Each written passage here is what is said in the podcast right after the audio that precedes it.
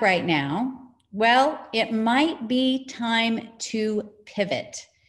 On this episode of Scale or Fail, I'm going to share with you an amazing NFL player who pivoted at the height of your career. So inspiring. Don't miss it right now on the Scale or Fail show.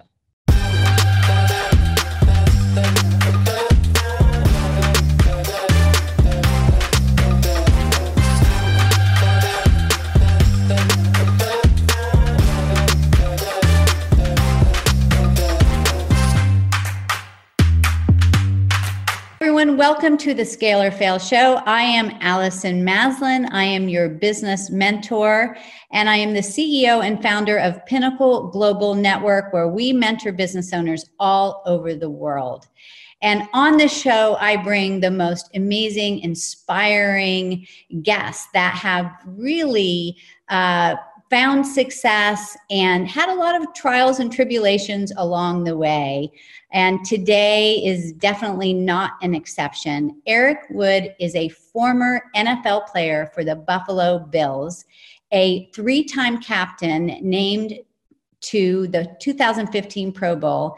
Eric was also the Bills nomination for the Walter Payton Man of the Year Award in 2015 and 2016 when his nine year career in the NFL was ended by a severe neck injury, Eric was forced to make a huge pivot in his life and career. And I know many of you are pivoting in your businesses as well. So this is so inspiring.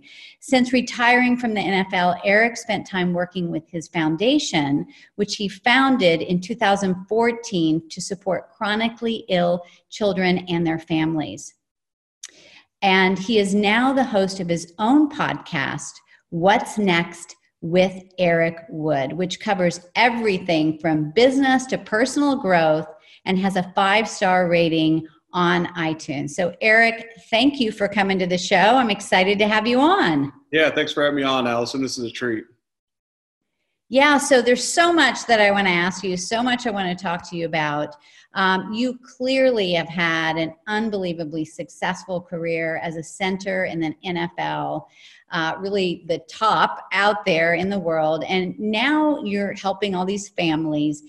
Can you tell us a little bit about your time as a football player? Like when you think about this long period in your life, what do you hold most closely to your heart from those days? I mean, it was it was a special chapter. It was a dream come true. Um, I grew up playing football, so to play football in the National Football League was an absolute dream come true. I got to spend my entire career, nine years with the Buffalo Bills, which is so rare in the NFL. There's so much turnover in the NFL, so I got to build long relationships with our neighbors in Buffalo, with uh, people around town. Through my foundation, I got to meet so many amazing families and kids, and then uh, the people within the Bills organization I got to grow with. But you know, for for a kid who didn't start on his high school team as a junior to be a first round draft pick was just truly a dream come true. Uh, and it, it, was definitely a special time in my life, something I'll always cherish, um, and, and took just amazing memories and relationships from. What do you think was? I mean, you said that you weren't, uh, you know, you didn't think they were you would be picked or, or your school at the time when you were in high school as a junior. To then becoming this you know favorite what was that? I mean was there something inside of you that was the, the determination? Was it just the skill? What do you think that was? Yeah i, I definitely hit a, a, maturity stage. So I, I, put on a lot of weight and a lot of muscle between my junior and senior of high school um, but back then, we didn't quite have the recruiting services that we did now. Um, so for high school athletes now, um, you can get recruited fairly easily. It's easy to send out your film and, and get noticed. For us at the time in 2003, when I was getting recruited, it wasn't that easy. I'd switched positions and, and I kind of fell under the radar. The University of Louisville actually offered me a scholarship after a basketball game after my senior season. So nowadays, almost all those scholarships would have been taken up, and just an act of God and, and um, just so lucky that I was able to get one scholarship to the University of Louisville, a, a, school that would give me the opportunity to go on and start as a freshman at U of L and then be able to play 49 straight games, which was the second longest in school history and you know, win a bunch of accolades and bowl games and all that. But I say all that, um, you know, I definitely matured at the right time, got the right opportunities, and then combined that with um, dedication and hard work. Um, and, and all of that led to future success. Yeah, that's incredible. Um, now, as the center of the Buffalo Bills, you had to adapt to change, and you were the leader of the offensive line, adjusting to change constantly and under pressure. So, um, how was that for you? I mean, being in the position and and what all that entails, and then how do you feel that skill that skill has translated post NFL? Well, I, I, really appreciate you uh, having that football knowledge and understanding um, of what goes into the offensive line position and the center position in general. A lot of people think we're just the the big guys up front that that have to protect the quarterback and make calls, and, and that is what we do. We block for a living. We protect uh, the guys with the ball for a living. But there's so much that goes on before the snap um, where we have to communicate and there's so much game planning that goes involved to see what the other team's plan of attack is going to be for that day um, and then throughout the game it changes so there's just so much communication um, that that sometimes that goes unnoticed and and leaving the game i'm now in broadcasting and that knowledge of the game and understanding me having to understand at the center what almost every person on the football field was doing at all times has allowed me to transition probably better than most into the broadcast booth because the centers and the quarterback are the ones that generally understand the whole show. So for me, that's helped me transition into broadcasting. And then throughout a game, nothing ever goes perfect, and, and nothing ever goes perfect in life. And it, it helps you to ad- adapt constantly uh, to your surroundings. Yeah, I would imagine if you're out there and things are going so quickly, you have to be in tune with everything at the same time and make those quick decisions. And in broadcasting, you've got, you know, there's a lot of pressure to, uh, you know, say the right things at the right time and be communicating with everybody on the team. So I could see where that would translate.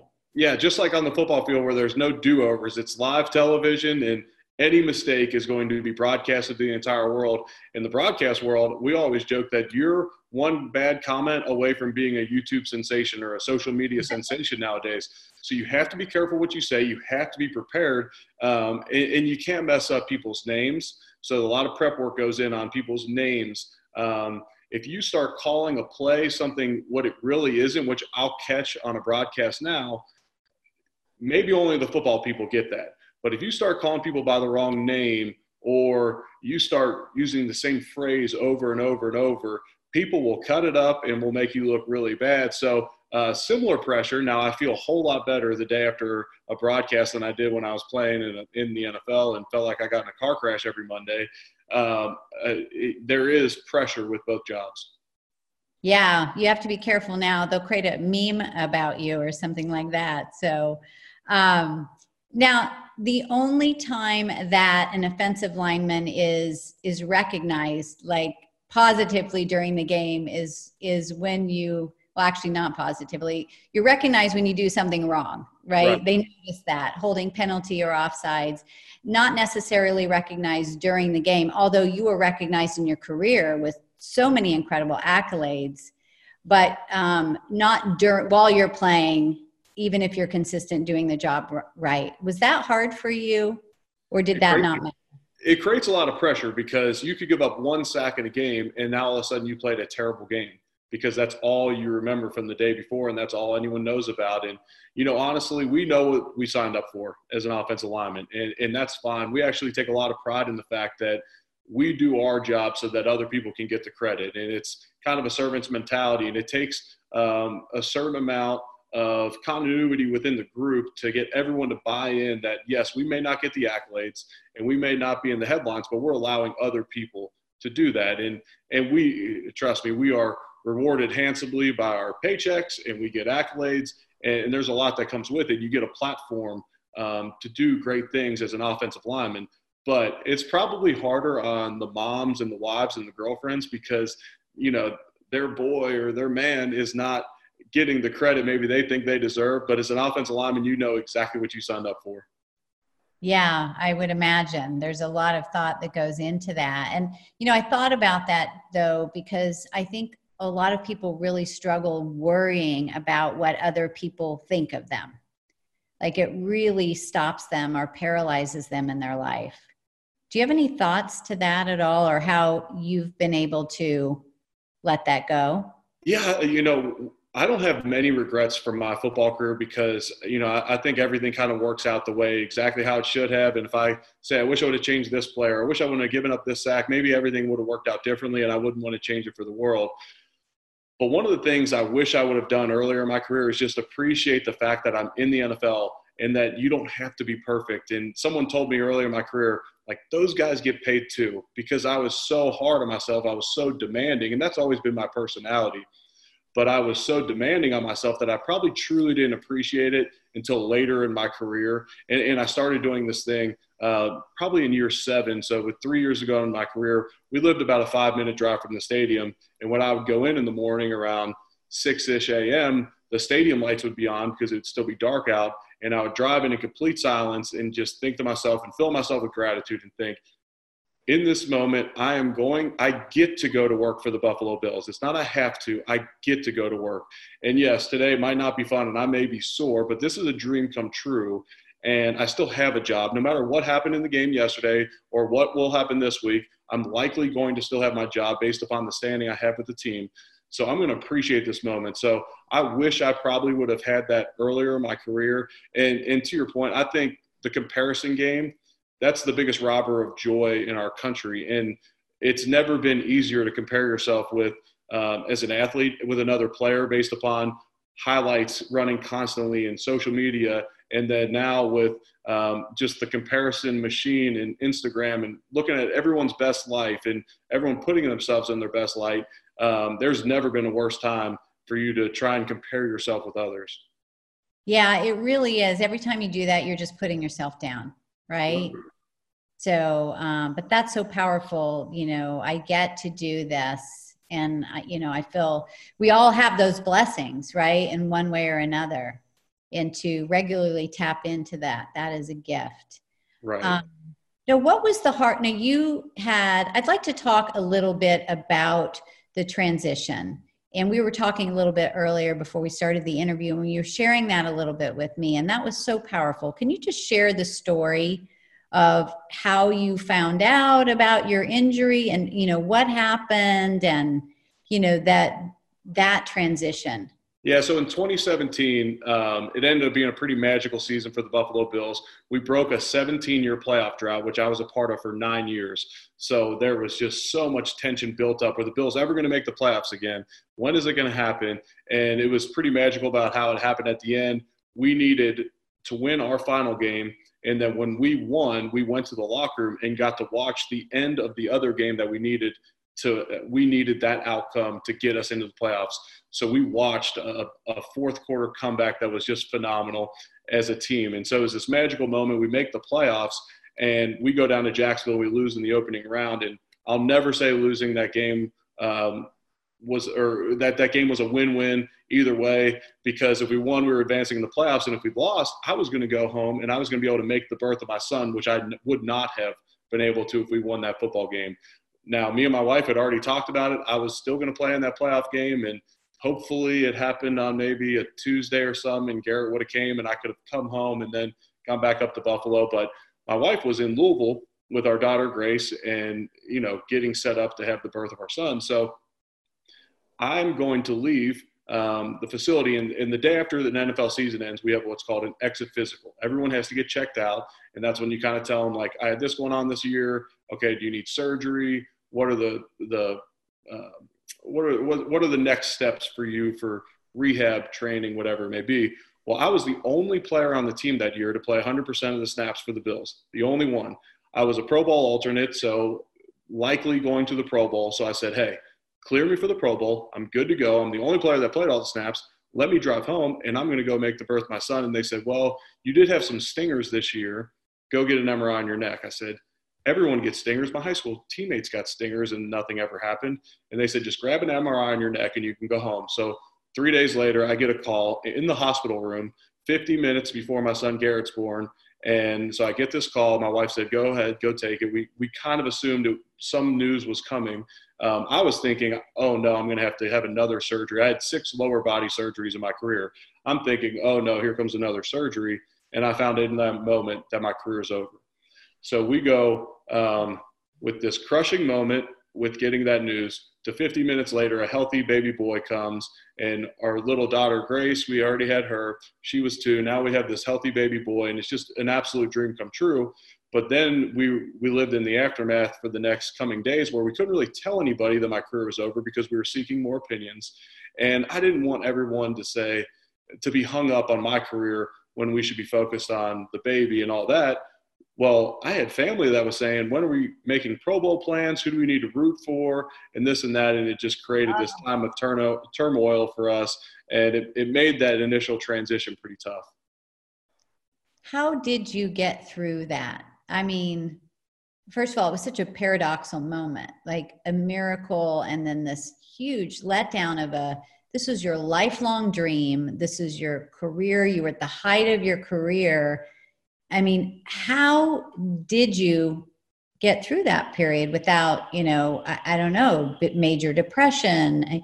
You know, so many people have a dream their whole life and then it ends either they accomplish it or it just doesn't pan out and it, it really can can lead to some pretty serious uh, road ahead how did you deal with that yeah most players in the nfl don't get to hang it up on their own terms but i had just signed a contract extension before the season so i had more job security than maybe anybody else on the entire team because they had just paid me all this money that i had a front loaded contract that i was going to get to play out in buffalo and I was the first, we had a new regime in the Buffalo Bills front office, and I was the first player they extended. So they had identified me as a guy that they wanted to build the franchise around moving forward. So I had all this job security. I had no backup plan. It wasn't like I was slowly working my way into broadcasting or real estate or a number of things that guys like to transition to when they're done playing. So I really had nothing to hang my hat on. I knew I wanted to lose some weight whenever I was done. I mentioned all my lower body surgeries. I knew I wanted to lose some weight to make my joints feel better. Um, and and I'm a man of faith, so I had some memory verses that people gave me to kind of wrap my mind around to get my mindset right. And and I have this great support system um, in Louisville and then around the country. Uh, loving parents, supportive wife. You know, I had all the support that in the moment I was thinking, oh, this this happened for a reason. I can't wait to see what God does with me next. I can't wait to see the impact.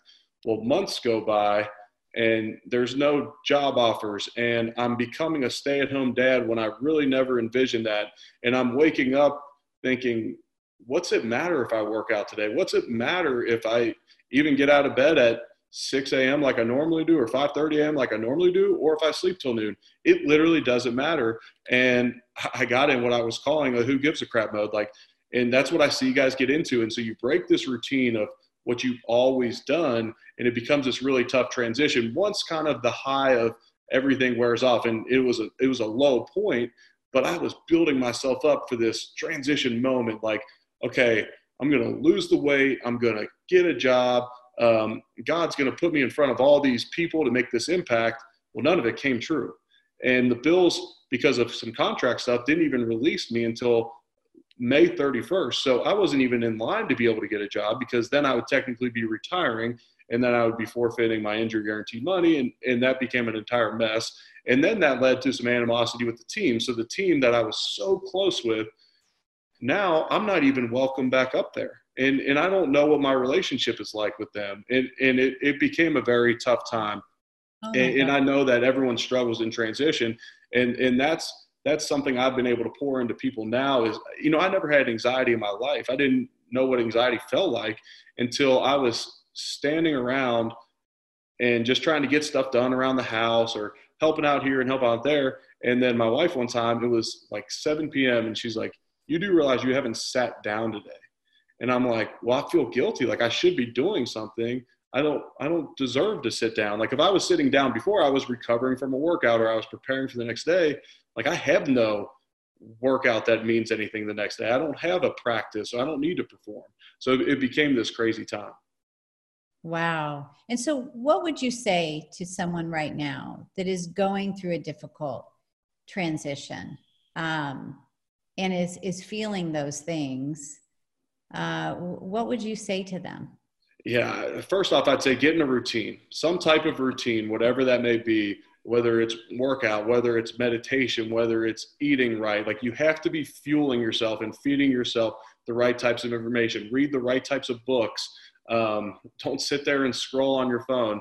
Like that's step one. Like find a routine. And, and the routine for me was I'm a man of faith, so it was filling myself daily with, you know, whether it was reading my Bible or um, listening to podcasts of sermons or or uplifting people, but let me find myself like let me fill my mindset for this transition. And that was kind of step one. And then step two is take some action. So go try and find what your next step is going to be because it might not just fall into your lap. You know, God may have these plans for you, or, you know, um, this may this transition may have come at the perfect time for you, but not if you just sit around and wait for this magical moment to happen go try and make something happen.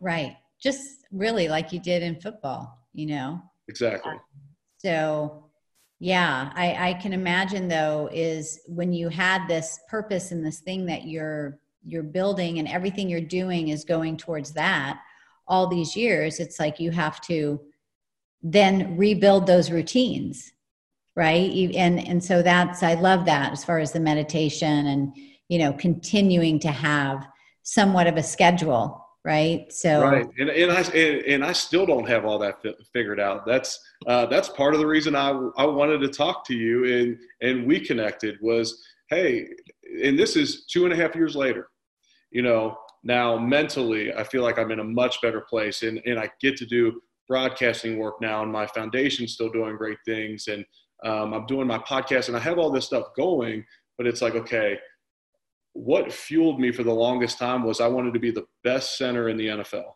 I wanted to be the best in the world at what I did. Okay, what do I want to be the best at now? And I know I want to be the best husband I can be, the best dad I can be, but like career wise, where am I going to make my impact? Because if I just kind of have all these balls in the air and I don't commit to something, I, I know where that's going to lead, and that's not that's not the impact I feel like I can make. Yeah. And, you know, thank you for sharing that and being so vulnerable because I think that, you know, people will look at you, you know, you're this big guy, you've had this amazing, successful career, and they might think, oh, he doesn't have fears, he doesn't have insecurities, right? So, right. What, what would you say to that? No, I, I, definitely do, and I can I can play the comparison game. I talked about that earlier. I can play that so fast in my life. I can look at these guys who have maybe retired after I did and they're further along in the media industry than me already, or maybe they've lost more weight, or maybe they know exactly what they're doing, or maybe their podcast is better, whatever it is. Um, you know, by nature, I'm a people pleaser and I'll compare myself and, um, you know, I'll, I'll try and I'll put a ton of pressure on myself. And, and we were talking before, you know, uh, during this time like how are we capitalizing off of this time right now this this little bit of downtime? Well even there you could put so much pressure on yourself if you start looking around and reading too much and compare, comparing yourself to others and not saying hey that person does that really well. I'm happy for them. You know and that's that's probably the appropriate and the correct posture and not oh i should be doing that or i wish i was doing that or i should have done that yeah, you know, I think that's a really powerful point, and thanks for sharing that. I think the real sign of personal growth, and I think it's so normal to to look and say, "Oh, I should be," and especially if you're a driven person right. like you are, you wouldn't be. It, you wouldn't have created all the success that you've had and the accolades if you weren't driven. I'm a driven person too. And there is that competitive spirit, right? That's part of you. But I do think when you get to that shift and you're like, oh, that's awesome. I hope that they're super successful with that, you know, coming from that place of generosity. That just feels really good. Absolutely. I agree 100%. So, um, tell me about the foundation and what has been your inspiration with that, and what it, what's your vision for the, for your foundation? Yeah, so I started the Eric Wood Foundation in 2014. It's shifted now to the Eric Wood Fund under Oishei Children's Hospital in Buffalo, New York, and it's inspired by my brother Evan, who passed when he was 11 years old, but he was born with severe cerebral palsy. Um, so I, I saw firsthand the struggles that a family can have emotionally financially, um, all the strain that can come from having a sick child. Like you, you probably didn't do anything wrong financially on the front end, but now you're just in a tough spot because of all the medical bills. You have one parent at the hospital all the time. Um, and there's just so much cost, uh, much less the medical bills themselves. So what we try and do is take a little bit of that, that financial strain off of them any way we can. Um, we've done date nights where we try and get these fam- these couples to go out on a date, and we'll pay for a ride for them. We'll pay for dinner. We can't pay for a babysitter, but we can give them grocery gift cards in the amount of a babysitter just to get them out of the house and get them to connect. Because if you have a child that's born disabled or severely ill, the divorce rate's over 90%. And, and that just shows the strain. So we're trying to get these couples to connect. We have a suite at the Bills game where these kids can go and just be normal for the day. And, and they can just go experience a Bills game. Now, they're coming from the hospital. So this has to be completely disinfected. They have to get on a disinfected golf cart that can take them um, directly to the suite and then get them back to the hospital. But being able to do these things and being others oriented, we, we you asked me earlier about people pivoting. At times, you kind of got to get out of your own your own world and your own head. And as soon as you make yourself more others oriented, you're going to find more fulfillment and more joy in life. And um, and and I found that truly through our foundation. Yeah, you know, I think the older that we get, it really is about giving back and how, how do we create a life around that? I know for me, it's really the most fulfilling thing. Um, and you know, with the so I love what you're doing with the foundation. I mean, wow, that is that's so inspiring.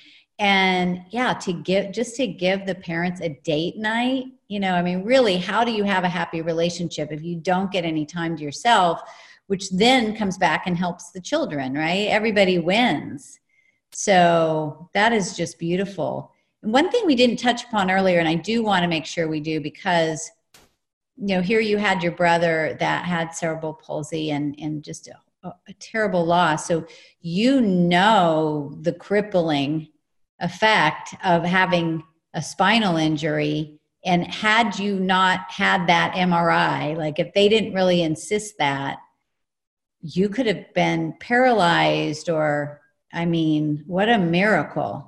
It was. In, in divine intervention because i wanted to deny the mri at the time uh, but i had disc and bone at c2 c3 into my spinal cord. When you see the mri it's into the spinal cord luckily it didn't damage it and i haven't needed neck surgery yet it's actually started to pull off a little bit it's starting to try and heal itself i guess is what i'm told so um, that is an absolute blessing. But I got to see firsthand what um, a C2, C3 uh, damage in your spinal cord is loss of respiratory function and paraplegia. I got to see with that firsthand. My brother Evan lived on a ventilator his whole life and, mm-hmm. and was in a wheelchair his whole life. He never walked, he never talked. Um, so I got to see that firsthand. And, and um, yeah, it, it, it makes it very real when someone describes what a C2, C3 injury looks like and sounds like it becomes very real when you live with that in your own home. What was that like for you being a big big brother of someone that was suffering so much? You know, honestly, um, it was tough, but it was normal because I was three years older, so that was just kind of normal life. And my, I think my parents did an incredible job of making sure that me and my brother uh, Tyler, who was born three years after Evan, you know, we got plenty of attention and they just did an incredible job. And, and you don't even appreciate it at the time until afterwards when, when you're asked questions like this. And, and I've written articles about it. You know, I think my parents did an incredible job of, you know, always getting us to sports practices and driving us to friends' houses for sleepovers so that we weren't necessarily um, deprived in any way, which would have been fine, which would have been understandable, and which would at times uh, probably been recommended or necessary, but they just did an incredible job of saying, okay, well, we're going to divide and conquer and just make sure that uh, Eric and Tyler aren't as affected by this because um, it would be very easy to let that happen. Oh my gosh. Yeah. It sounds like incredible parents. For sure. Incredible parents. Um, now, with our business owner clients, we're always saying, okay, what is your big picture vision like what's the vision you know what's next where what is it that you're working towards i mean you don't have to have all of the answers but by having a vision or a why it does help help you through the ups and downs So, do you have any idea what that big picture vision is um, at this point, or what is inspiring you to stay the course? Yeah, so a couple things that I've kind of hung my hat on lately is a Jackie Robinson quote, and that's a life is not important except in the impact it has on others' lives. And then there's a Proverb 25, um, 23 that says, or sorry, Proverbs 11, 25 that says, uh, a generous man will prosper and he who refreshes others will be refreshed. So basically those both come back to how are you impacting other people? Are you being generous? Are you lifting other people up? So how am I doing that? I'm trying to do it through my podcast. I'm trying to do that through my social media. Um, I am really enjoying this broadcast gig. I'm working for the ACC network, which covers the college I went to, the University of Louisville, but I covered zero Louisville games last year, which was, uh, you know, just uh, kind of how the schedule works out. And then I got to be the Bills radio color man. So I'm calling all the Buffalo Bills games. So I'm really enjoying being back around football in that sense. And my competitive nature gets going. And now I'm saying, how do I climb in, in the broadcast world or how do I be the best I can be in that world?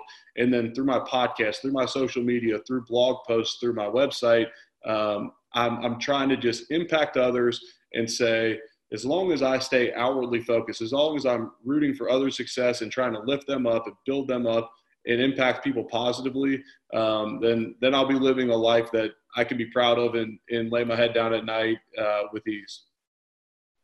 Yeah. Wow. That's so beautiful. And you will. There's so many people out there that are going to be so blessed to know you and be inspired by you. I appreciate that. And, um, and so you have this uh, podcast called What's Next with Eric Wood. And um, I listened to some of them. It's a fantastic show. And you are you're a natural broadcaster. So, um, so congratulations for that. And uh, I'm really so everyone that's watching this, go subscribe to uh, Eric's channel. And it's again, what's next with Eric Wood. Um, and I've really enjoyed listening to that. And um, you know, this has been so wonderful. Thank you so much for taking the time. And especially now, people are going through a lot of challenges, a lot of uncertainty, a lot of pivots like you've made. What advice, Eric, you know, as we kind of wrap this up, what advice would you say to those that are struggling right now with big changes and, you know, the fear that goes along with that? What would be your yeah. last piece of advice? Yeah, so, so in 2017, I got the rug pulled out from under me, or in January of 2018, I got the rug pulled out from under me. And a lot of people in the last month have got the rug pulled out from under them, whether it was travel plans, whether it was now I'm a stay at home mom because my kids are out of school, or whether they're affected um, personally through through this illness or people are losing their jobs, their businesses that they built it's it can be such a trying time right now and and i just urge you as much as you can to be others oriented find a way to serve and and and it's easy for me to say now i am a small business owner. We own a gym in louisville kentucky that is shut down right now. We operate on very small margins. I, I feel your pain. Um, i'm not trying to say that we are in a dire situation um, but but it's a struggle with a small business right now. I, I get it uh, thank God for our health at this moment, but that's not guaranteed moving forward.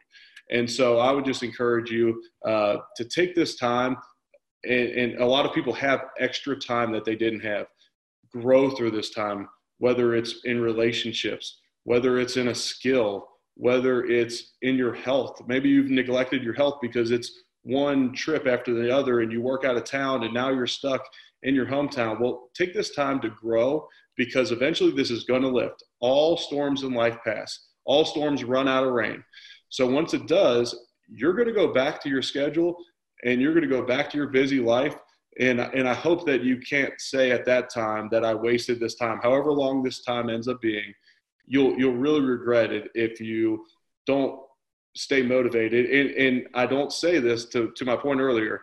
I'm not saying you need to put all this crazy pressure on yourself to pivot in business or do something crazy or be ultra successful. It could be simply we're going to devote ourselves to taking a walk with our family every night and just connecting as a family. I mean, our dog has been the beneficiary and our biggest beneficiary in our family. She's got more walks in the last month than she has the last nine years. But um, just find little ways um, that you can pour into yourself and others. Yeah, that's such great. I think the dogs planned this whole thing because right. they're so happy right now. Um, but that is such great advice, such great advice. And I know will really helpful for so many people that are listening to this. I know you've really impacted me. So again, thank you for taking the time. Um, and I wish you the greatest amount of success and blessings to you and your family. Definitely, everybody, check out uh, Eric Wood's podcast and uh, you know make sure that you subscribe to our show, the Scale or Fail Show. And it is we have the audio podcast, we have the video podcast on every platform out there for podcasts. And remember to get out there and elevate yourself because you are worth it. Bye, everybody.